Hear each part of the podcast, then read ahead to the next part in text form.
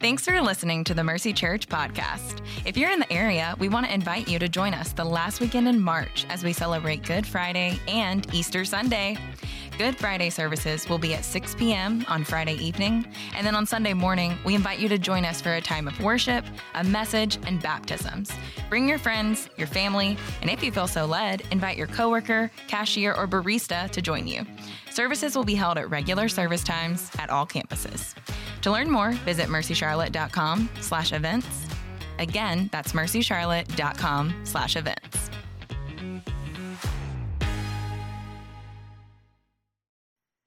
Well, hey, Mercy Church, can we start by just thanking the Lord um, for what He's doing in Catherine's life? Man, uh, I, I love it.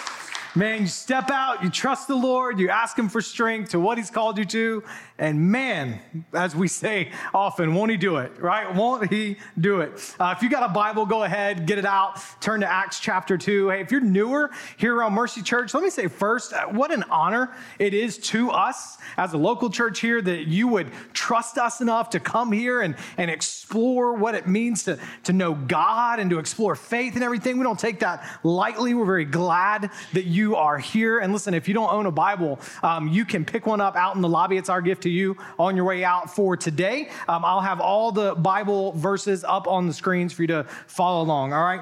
Um, we're continuing our series through the book of Acts called You Are Sent. And one of the things we said uh, the very first week, we're going to keep saying throughout this series, that the church is a movement. It's to be a movement. And what we said about movements is, well, movements move right? And the church is designed by God to function as a movement of people that you, you lock arms with and you go forward with, and you are changed by God as you're moving. Much like we saw in Catherine's story, you are changed by God as you trust Him, you step out in faith with some other people, and you move, and that's where God does His greatest work in you. This is not to be, the church is not just to be a place that you sit and consume, but a movement a movement. And what we saw was the, the, early church was one of the most unlikely, unexpected movements the world's ever seen. When it arrived, people hadn't seen uh, anything really like it. That's what we saw that first week. Last week, we saw the mover behind the movement. We saw that's the Holy Spirit. We we're introduced to the Holy Spirit at Pentecost because we saw this ragtag group of Galileans, if you remember, that had this mighty impact on the world. Why? Was because God came down and resided in them and chose to do his work through Jesus' followers. Y'all, today, I don't know if you can tell, this is not only because of caffeine intake, I am excited about today because today we're getting into the message of the movement. We've had the movement, we've talked about the mover. Today we're talking about the message. It's in Acts chapter 2, a relatively short message. And at the end, there is an extraordinary response. An extraordinary thing happens. And as we look, I want to try and show you today the simple, powerful gospel of Jesus Christ. Because it was this message that shook the world and turned it upside down.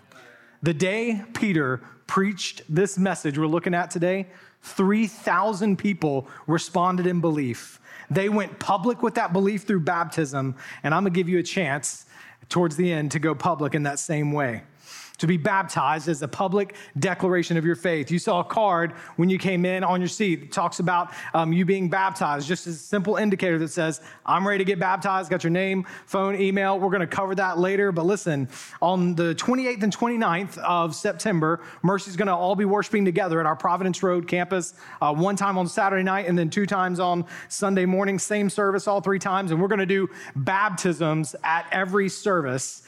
And this is your time. I'm gonna go ahead and kind of put the end of the sermon right here. For some of you, this is your time, and you need to take this step along with several others here who need to take it with you. I'm gonna walk you through that towards the end of the message. But listen, the gospel that you're about to hear, the apostle Peter, the guy who preaches it, he's later going to write a letter. It's later in the New Testament, First Peter, and he's going to say that the angels themselves long to get a glimpse, just a glimpse of this gospel message because it, it's the heart of God that we're seeing here. It's the core of the Christian faith, and it's directed towards you and I. This is a beautiful, sacred thing that we get to look into today. So let's get, y- y'all ready? We ready to get into this? Here we go. We're going to start in verse 14. We're going to go to verse 41, and I'm just going to walk us through this thing, okay? So it starts in verse 14. Peter stood up with the 11, raised his voice, and proclaimed to them. Now, before I tell you what he said, real quick, I don't want to take long, but I want to talk about Peter, the preacher. I, again, I don't want to take long because Peter's message is about Jesus, not about Peter. But I hope it encourages you, like it encourages me, that God chose Peter to preach the gospel for the first time. Because this guy had uh, he had a history of not living up to expectations. Let's say it that way. Some serious fails when it comes to following Jesus. At one point, he was so naive and, and so prideful at the same time that he told Jesus that Jesus was in the wrong about what he was saying. Jesus, he told Jesus. And Jesus looks and responds to him and says, Hey, get behind me, Satan. This is what Jesus tells Peter. Now, listen, I know you've had some bad days, but has Jesus Christ ever called you Satan? Like, that's a bad day. And what we see is not only does he have these epic fails, he just has temperamental faith right? He'll trust Jesus enough to jump right out of the boat and onto the water when Jesus says, Come and walk to me. And he'll start walking on water, but then he starts to doubt because he feels the wind, and so he starts to sink. But then another time, he says, I'll never deny you. And he's really strong in his faith. And then three times in one night, he denies Jesus. This is our preacher which is why I love it, of course. I hope you do, because God loves using a mess like you and me to show off his glory. You know why Peter, this is big, big for the whole series. You know why Peter has the courage to stand up here and do this? The Holy Spirit is with him. God is moving and working through Peter, which is how someone so wishy washy became so confident in God that he delivers an incredibly powerful sermon that is very offensive to the culture that he's preaching it to. It's how he performed signs and wonders. It's how he led the movement forward. And ultimately, it's how he had the courage to be crucified upside down in Rome when he was asked again to deny Jesus. And this time he says, No, I can't.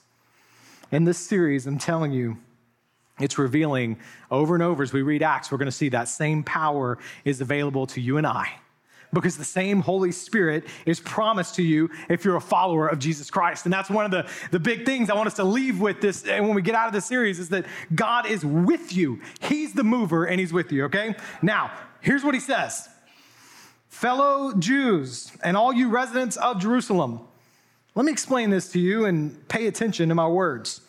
For these people are not drunk, as you suppose, since it's only nine in the morning. On the contrary, this is what was spoken through the prophet Joel. All right. Now, let me give you some context because um, some of you weren't really locked in, but then you heard me say drunk and you looked up and you're like, who's drunk? What's happening now? Um, look, last week um, we talked about the Holy Spirit comes down. We saw at Pentecost, the Holy Spirit comes down and everyone there, all of the disciples, start speaking the gospel in different languages, proclaiming the message to Jews that had gathered from all over the world. It's a remarkable scene. Again, you have to go back and listen to last week's sermon if you want to hear more on it. But some of the spectators are like, wait a minute. These guys are a bunch of Galileans. They had never, uh, it, you know, it's likely that most of them never really traveled very far. How can they know these languages from all over the world? There's no way they can know that. This must be drunken nonsense. And Peter says, No, they're not drunk. It's 9 a.m. on a Sunday. And they respond, Have you ever been to a Panther tailgate? Now, okay, Okay, I know. All right, listen, that don't like do that, okay? You shouldn't be drunk with wine. You should be drunk on the Holy Spirit. That's what Peter's getting at here. That's Ephesians 5. That's another sermon. All right, but look, he says, no, no, this is God showing up to make good on what he said a long time ago. And then Peter does something he's going to do three times today. He starts quoting the Old Testament and showing us how the Old Testament was actually talking about Jesus which, by the way, is how we are to read the Old Testament. So we get a little Bible study training inside of Peter's sermon about the gospel. And that is that the whole Old Testament, it's a bunch of stories that seem like they might be isolated. No, they're all telling one grand story, and it's pointing us to our need for Jesus and who he is, okay? That's what's happening here. So Peter says, all right, the prophet Joel said this. Here's what he says, verse 17. It'll be in the last days, he's quoting Joel. It'll be in the last days, says God, that I'll pour out my spirit on all people. Then your sons and daughters will prophesy, your young men will see visions, and your old men will dream dreams. And I'll even pour out my spirit on my servant in those days, both men and women, and they will prophesy. That's what's happening right now, Peter's saying. Men and women are prophesying.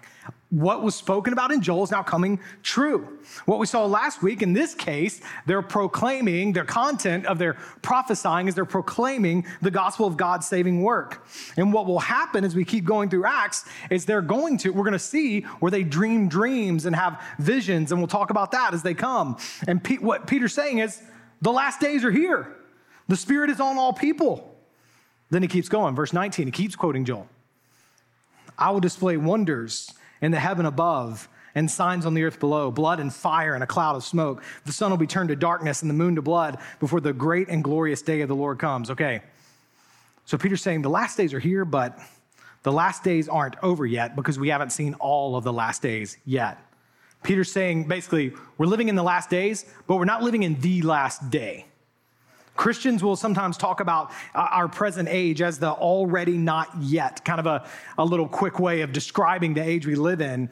Christ has already made a way of salvation, but he's not yet come to fully rule the world. He's the king who is coming. He's not here yet, which means there's time. And that's what we're going to see in Peter, and we're going to see all the apostles. There's a sense of urgency about them. There's time, there's a limited time, but there's time where you can still receive his forgiveness. And he finishes quoting Joel by acknowledging what happens to those who do call on the name of the Lord. Look at verse 21. Everyone who calls on the name of the Lord will be saved. They'll be saved. And listen, it depends on if you have a church background or not, if that word sounds kind of Christiany or churchy, but we need to get a clear grip on that word today. The saving is saving from judgment coming on all those who reject the one true God. That's what Peter's saying here.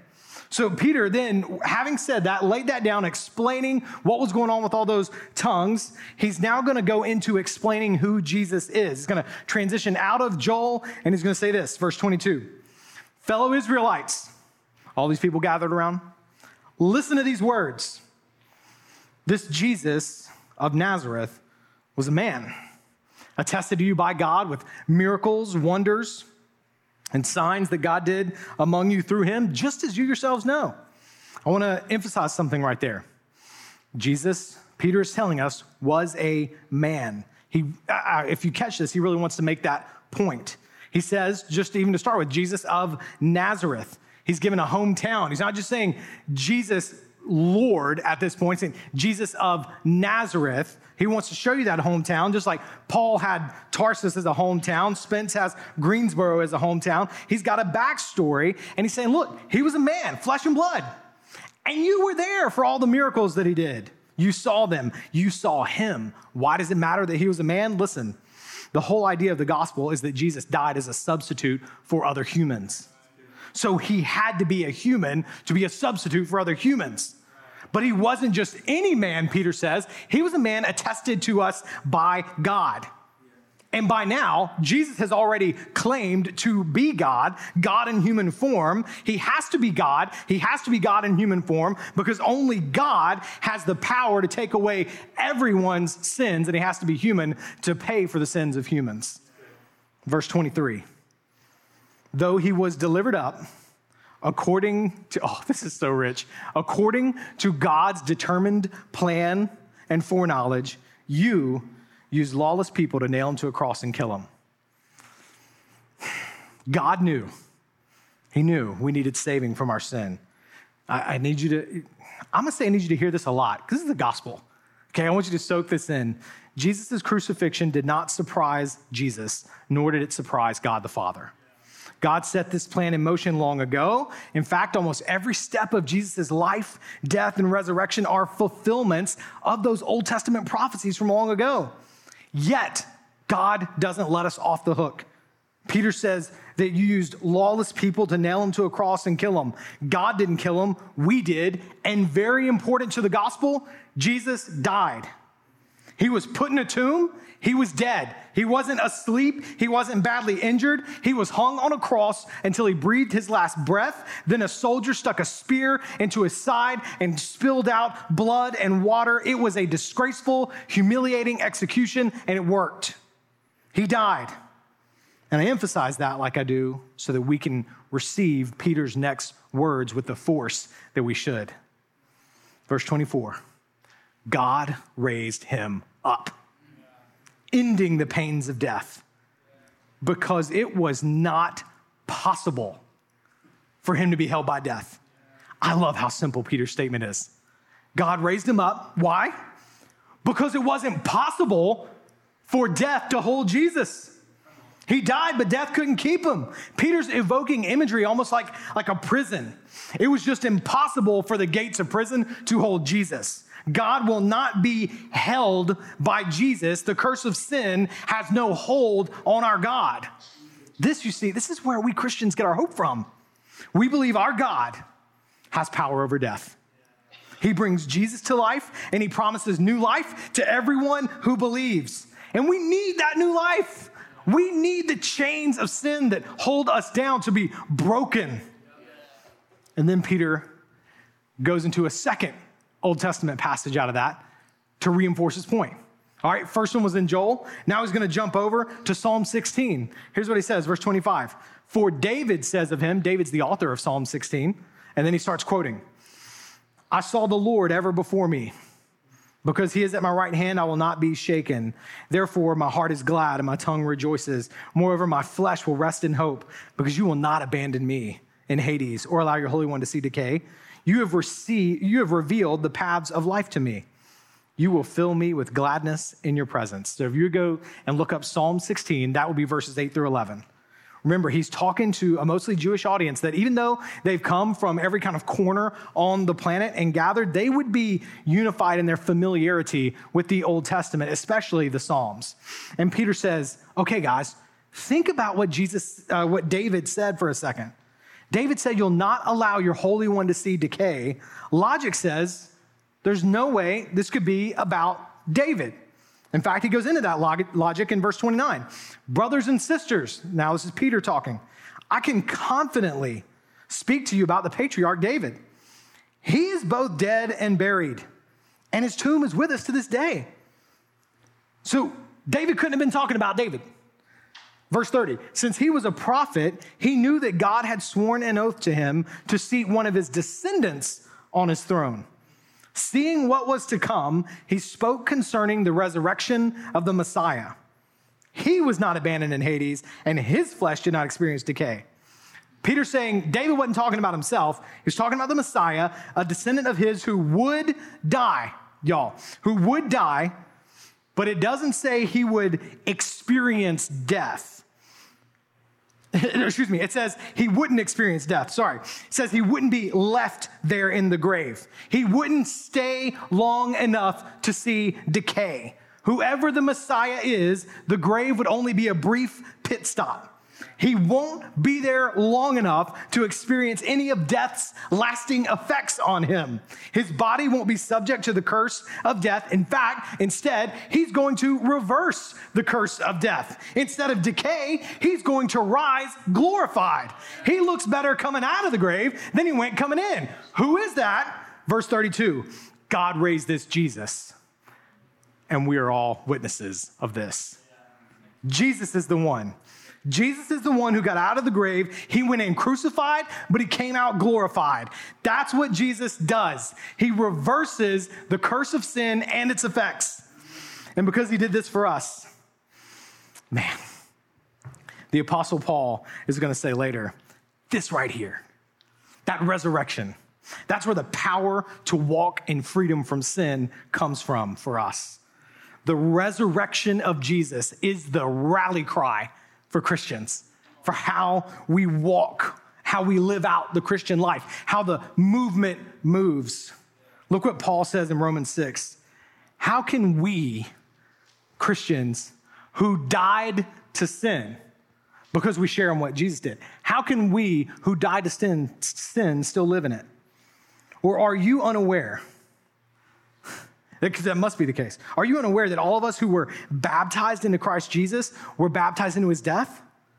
Therefore, we were buried with him by baptism into death, in order that, just as Christ was raised from the dead by the glory of the Father, so we too can walk in newness of life. It's where we get the power to walk away from sin. It's the thing that we, we look at one another and we remind each other of. We have new life. In baptism, you are declaring, My old self is dead. Hear this clearly, church. The gospel message is not that you need improvement. Jesus is not here because you are some fixer upper in need of a good contractor. He is not some self improvement coach. He's here to tell you that you need a whole new life, not just an overhaul, a new life.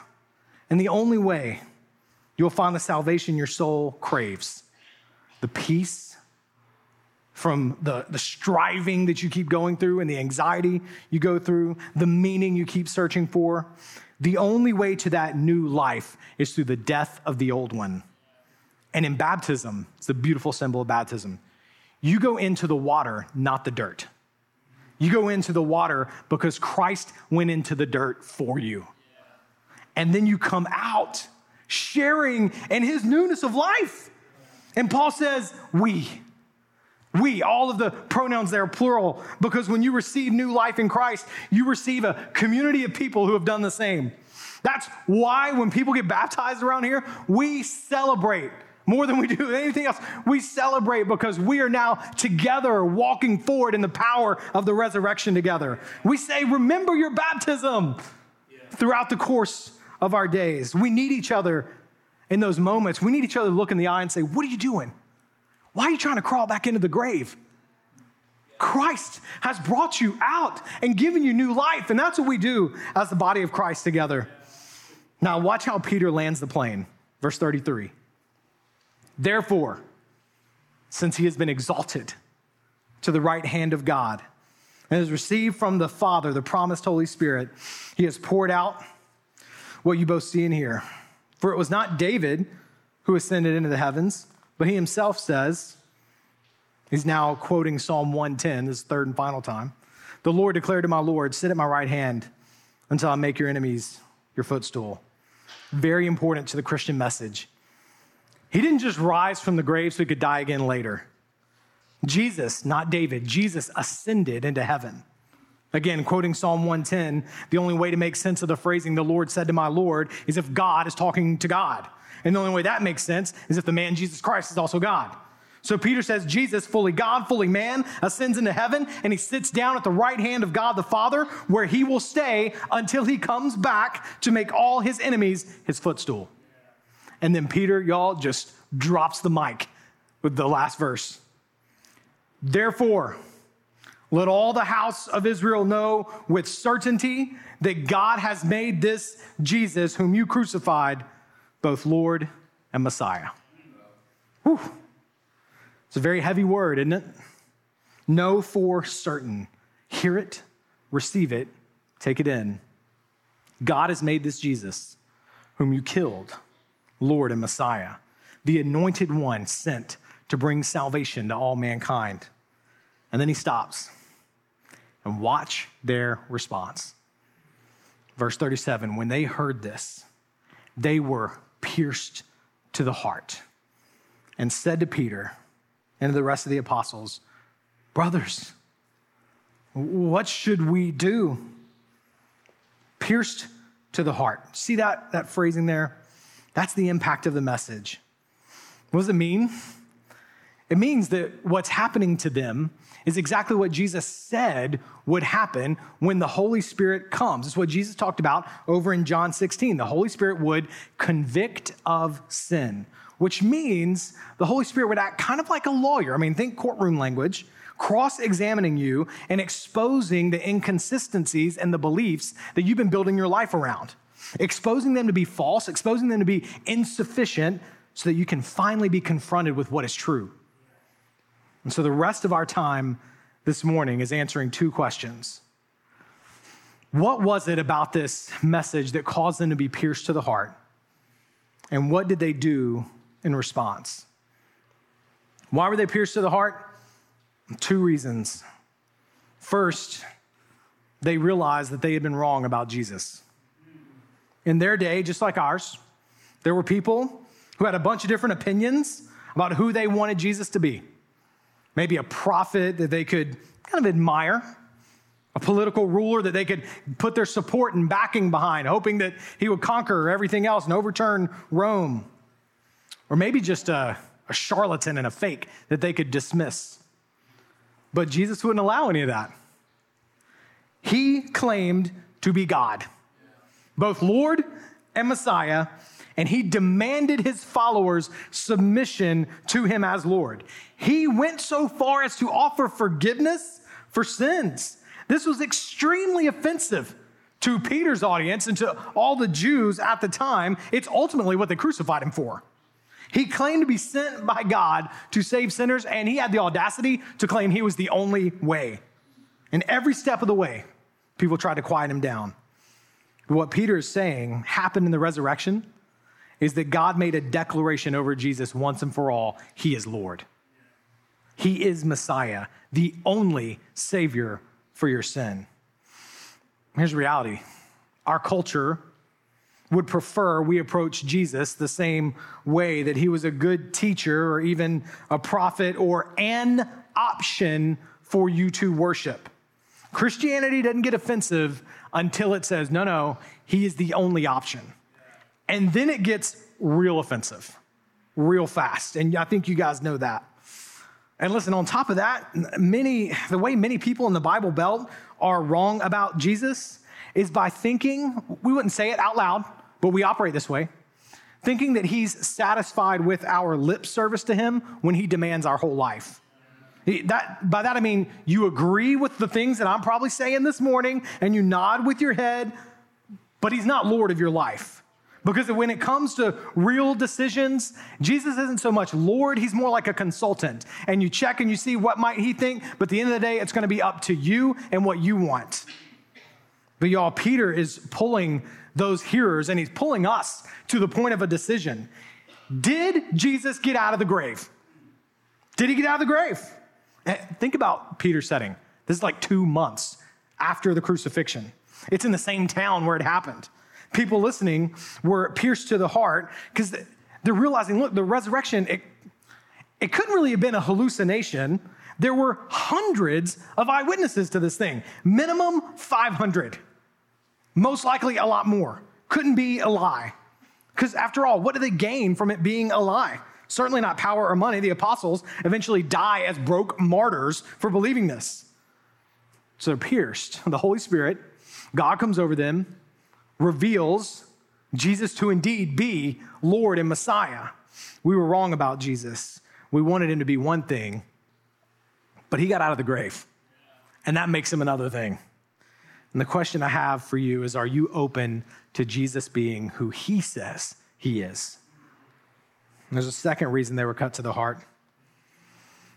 They realized they were the ones responsible for the death of Jesus. Y'all, Peter lays the burden of guilt on his audience a couple of times. Verse 23 You used lawless people to nail him to a cross and kill him. Verse 36 God made this Jesus whom you crucified, both Lord and Messiah. Obviously, everyone in the crowd didn't have an active role in Jesus' death. Many of them weren't even there at the time. They had just now come in days, weeks later. But he's saying everyone there did play some kind of role in it. In fact, verse 39, he's saying the message that he's preaching is not just for his hearers, it's for people all over the world and their children. It's for you and me. And it's for Peter. You go back to the Gospel of Luke. Peter is able to lock eyes with Jesus while Jesus is being beaten and mocked, and punished. And he realizes, Peter has this moment that he realizes that Jesus is being beaten for his betrayal. And that pierces Peter's heart. Everyone listening to Peter is now coming to the same conclusion that Peter had. We did this. Y'all, the Bible says Jesus died for our sin, wounded for our transgressions. And when you're pierced to the heart, you realize that what Jesus did, he did for you.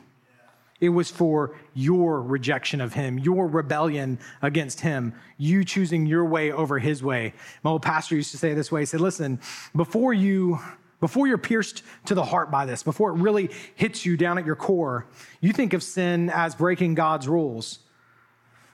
But afterwards, after you're pierced, you see that it's also breaking God's heart. You see God as a father calling his children home. You realize we resisted his son that was sent for us, and when his son persisted, we killed him. Have you gone through this? Have you been pierced to the heart, or maybe just you've been going through the motions of the Christian faith? For me, it happened when I was 12. It was in very much a setting like we're in right now. And the guy preaching said simply, Your sin has condemned you to death apart from Christ. My sin. Then the cut to the heart happened. My rebellion, my caring more about what my friends thought about me than what God thought about me, what Christ thought about me. My mocking Jesus in order to get laughs and approval, my rebelling against my parents.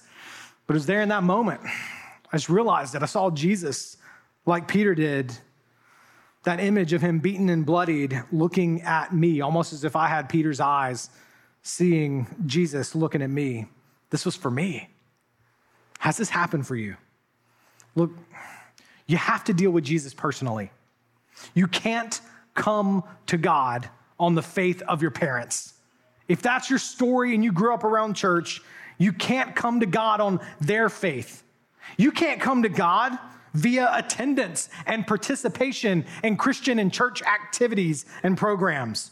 You have to see your sin for what it is and realize that you need saving. Now, what did they do in response? Verse 38 Peter replied, I'll tell you what to do repent and be baptized, each of you, in the name of Jesus Christ, for the forgiveness of your sins and you'll receive the gift of the Holy Spirit.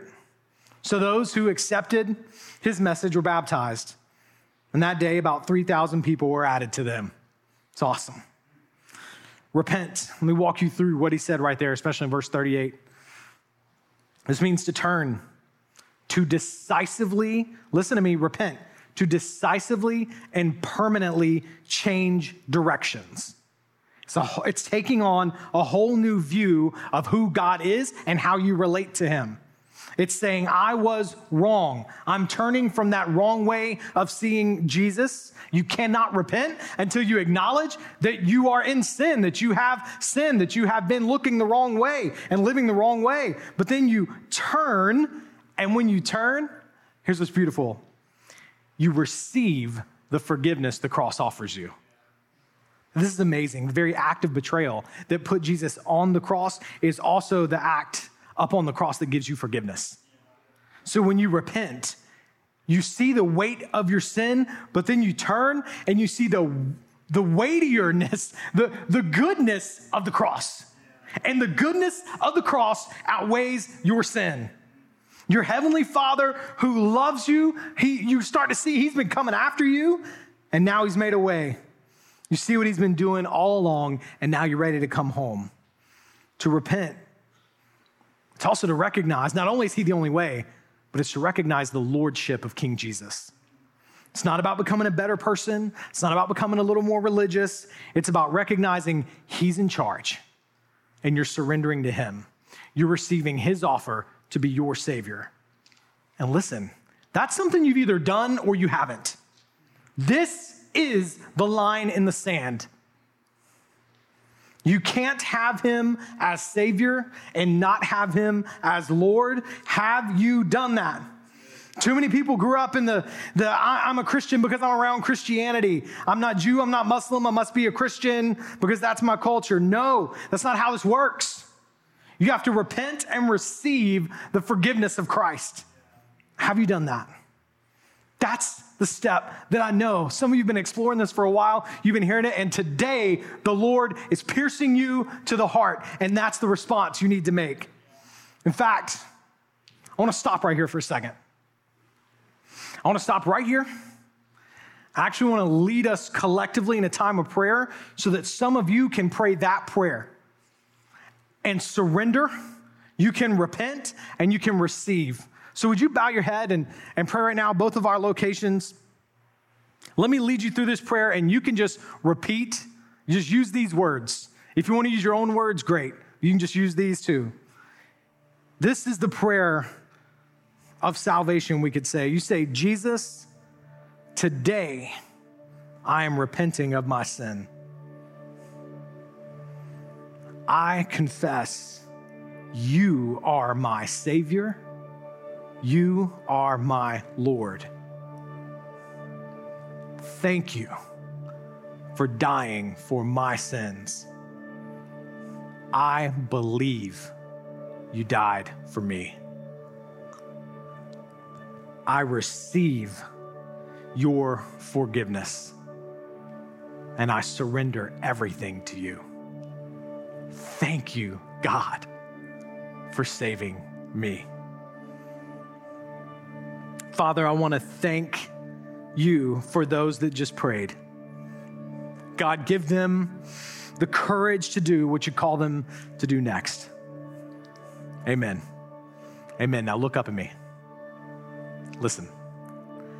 Jesus says, not only do you receive forgiveness, you receive something else the Holy Spirit, who, if you just prayed that, you just gave your life to Christ, the Holy Spirit has come to you. It's the beautiful thing of the Christian message. There's something that happens almost externally where you are given forgiveness, which means your name is written in the book of life, your sins are washed away. But there's also something that happens internally. God now resides with you. And that is a very, very good, good thing. That's great news. He will guide you, He will never leave you, never forsake you. Thanks be to God. As you walk with Him, God is with you. And Peter said, Be baptized. This is the public declaration of that belief that you're crossing the line of faith and saying, Yes, I believe. And I believe many of you need to take that step. We just, as we've been praying, and again, we've been so thankful that the Lord is bringing people from all different walks of life to our church. We recognize that now is the time. Many of you need to take that step. Many of you have crossed the line today. Maybe some of you crossed it years ago. You just never made it public. It's time. All right? You got that card uh, when you came in on your seat. I want you to fill that out. Our teams are going to talk about um, what to do with that and how to let us know as we go forward to prepare for baptism celebration at the end of the month. But listen, I recognize there's a couple of things that might be stirring in you if you're considering that decision. Maybe it's the, oh man, I know it's important to follow Jesus, but I don't know that it's that important to be baptized. Here's what I'll say this is the command of Christ, He's Lord start your walk with Him surrendered to Him, trusting Him over you. Because He's going to use obedience in these steps to prepare you for bigger steps later. Take this step. One of our pastors will follow up with you and talk with you through it. And listen, there's one other. One other thing you might be thinking alongside of that. Maybe you're just scared. Listen, in your walk with Christ, much like we heard in that uh, video right before the before we got started here you're going to have moments that feel like i don't know if i can do this am i really going to do this it's in those moments it's in those spaces of trusting God and saying, Yes, okay, even though I'm scared, that God works his greatest changes in you because you are trusting him with your life in those moments. Step out and trust him. I'm going to pray again over you, and then our teams are going to come and, and close, close out our service. To sing together and, and go forward from here. Let me pray over you. Lord, thank you for your grace. We confess today, Mercy Church, we say that if there's one banner that we're under, it's the name Jesus Christ. He is Lord, He is Savior. And we praise you for your kindness on us that you have saved us. You have made a way. You have forgiven us. We worship you. We celebrate your great, great love for us. Thank you, Father, for those that just gave their lives to you. We pray that your spirit would protect them from the evil one that would lead them to doubt. Stir confidence in your goodness and your sovereignty, God. Stir confidence in them through your spirit. We love you. We worship you, King Jesus. It's in your name we pray. Amen.